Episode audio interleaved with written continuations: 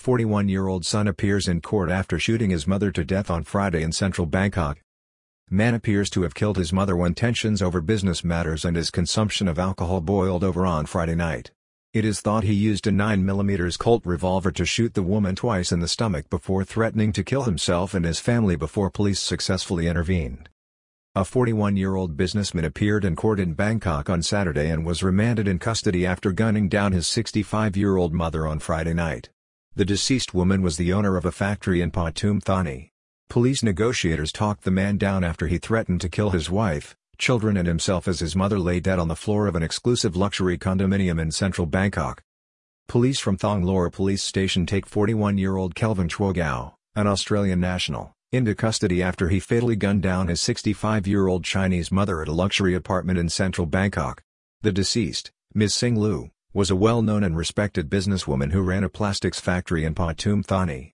He appeared before Bangkok South Criminal Court on Saturday charged with homicide and illegal possession of a firearm. It is understood that frequent arguments, between the 65-year-old Chinese mother and her 41-year-old son and heir, led on Friday night to a fatal shooting which saw the woman gunned down with two shots to the right abdomen area of her body. On Saturday, police at Thong Lor police station brought Kelvin Shuo Gao, an Australian citizen, before Bangkok South Criminal Court charged with killing his mother on Friday last, 29 July and being in possession of an illegal handgun. 9mm Colt handgun seized from the scene of the fatal shooting on Friday at an exclusive condo in Bangkok. It is being reported that the police investigation unit at Thong Lor police station seized the 9mm Colt handgun from the man at the scene of the incident after officers were called to an exclusive apartment complex in the Watana district of Bangkok on Sukhumvit 39. Police also removed several BB guns owned by the man from the apartment. In the luxury residence on the ninth floor of the building, police found the body of 65-year-old Singlu lying on the floor while her son, Mr. Kelvin, was in an anxious and inebriated state. Officers had to negotiate with the man as he threatened to kill his wife, 7-year-old son and 2-year-old daughter as well as himself. Police chief from Thong Lor station commanded the operation which saw the inebriated man talked down after he threatened to kill his family and himself. Police at the scene were commanded by the police chief at Thong Lor Police Station, Police Colonel Duang Chatsu Wancheras who was summoned there by junior officers responding to calls after two shots were heard from apartment 179-275 on the ninth floor of the Supalai Place condo, building, block B on Swa Sukhumvit 39 located in the Sukhumvit Road within the Khlong Tan Nuea area of Watana district in Bangkok. Preliminary observations of the body of Ms. Singlu suggested she had been shot two times to the stomach.